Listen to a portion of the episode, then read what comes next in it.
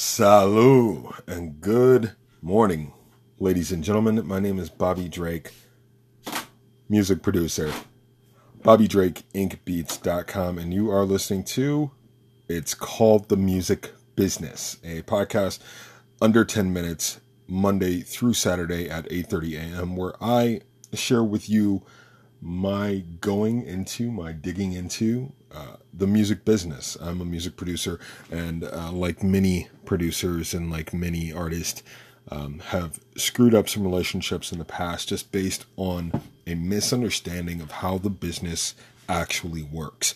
And so, this is my attempt at letting everybody else in on the secrets that exist within the industry as I learn them by reading a book. We start off with uh, Damn Good Advice for People with Talent by George Lois, which is kind of a numbers book.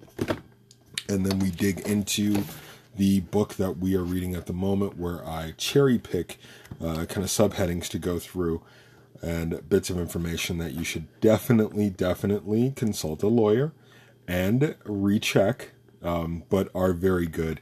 Uh, this Business of Songwriting Revised Second Edition by Jason Blume released in 2013. There have been some changes in the business. I'm not sure if you're aware uh, since 2013.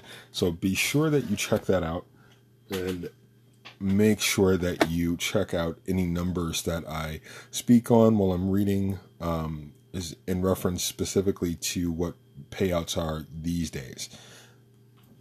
Starting with George Lois's book, Damn Good Advice, Follow Your Bliss. Reflecting on Sinclair Lewis's novel Babbitt, 1922, Joseph, uh, Joseph Campbell, the profoundly wise American mythologist and philosopher, said, Remember that last line? I have never done a thing that I wanted to do in all my life. That is a man who never followed his bliss. With this statement, Campbell nailed the secret of living a joyous, fruitful, and successful life. Follow your bliss, that which you love you must spend your life doing as passionately and as perfectly as your heart, mind, and instincts allow.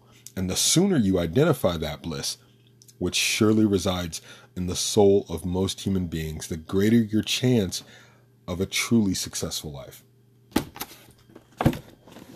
Sage advice.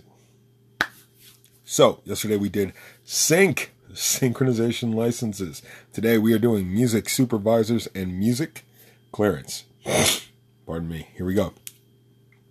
A music supervisor's job is to compile songs he or she believes would best contribute to a production and then submit them to the director and or producer for final approval.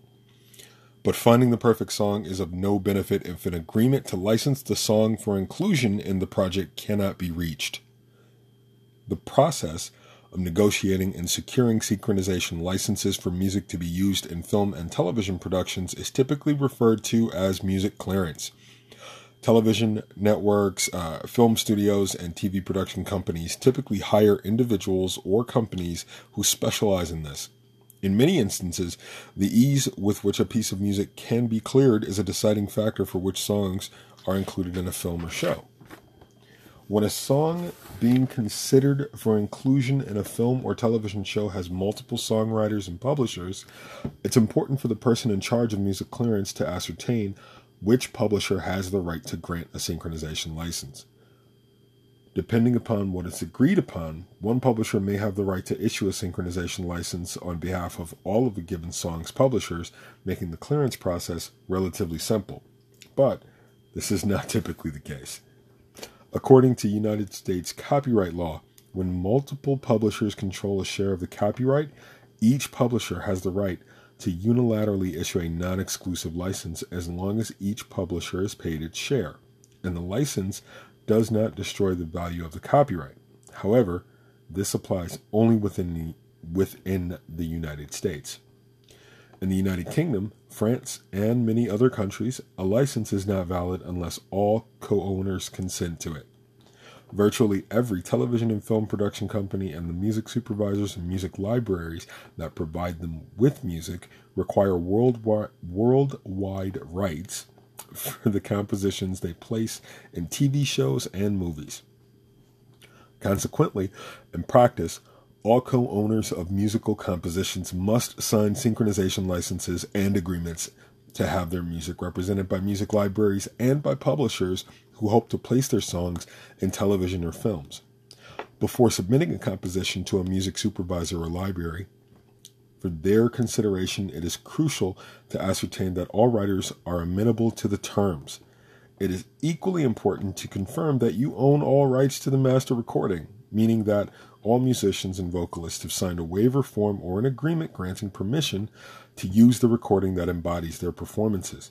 The process of confirming the joint publisher's willingness to enter into a synchronization licensing agreement, as well as establishing ownership of the master recording before submitting songs, are sometimes referred to as pre clearance or pre clearing a song. Major publishing companies will rarely agree to relinquish control of approval of the use and licensing fees for their copyrights. But songwriters interested in placing songs in television shows and films and who act as their own publishers might establish written agreements with collaborators, designating one of them as the administrating publisher, the one who has the right to negotiate and grant sync licenses for film and television on behalf of all of a song's publishers. Now that is a lot.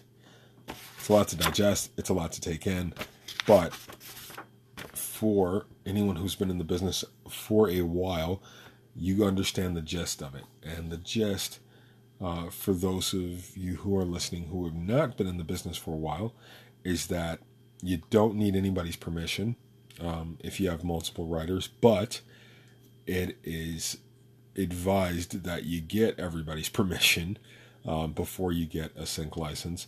And it is also advised that you take a look at your contract and consult a lawyer because that is why entertainment attorneys exist, right?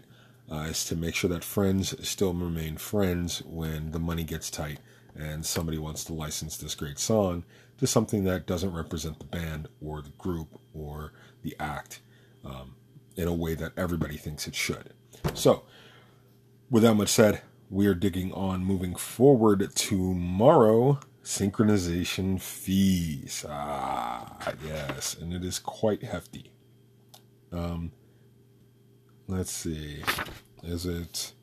It does kind of break down.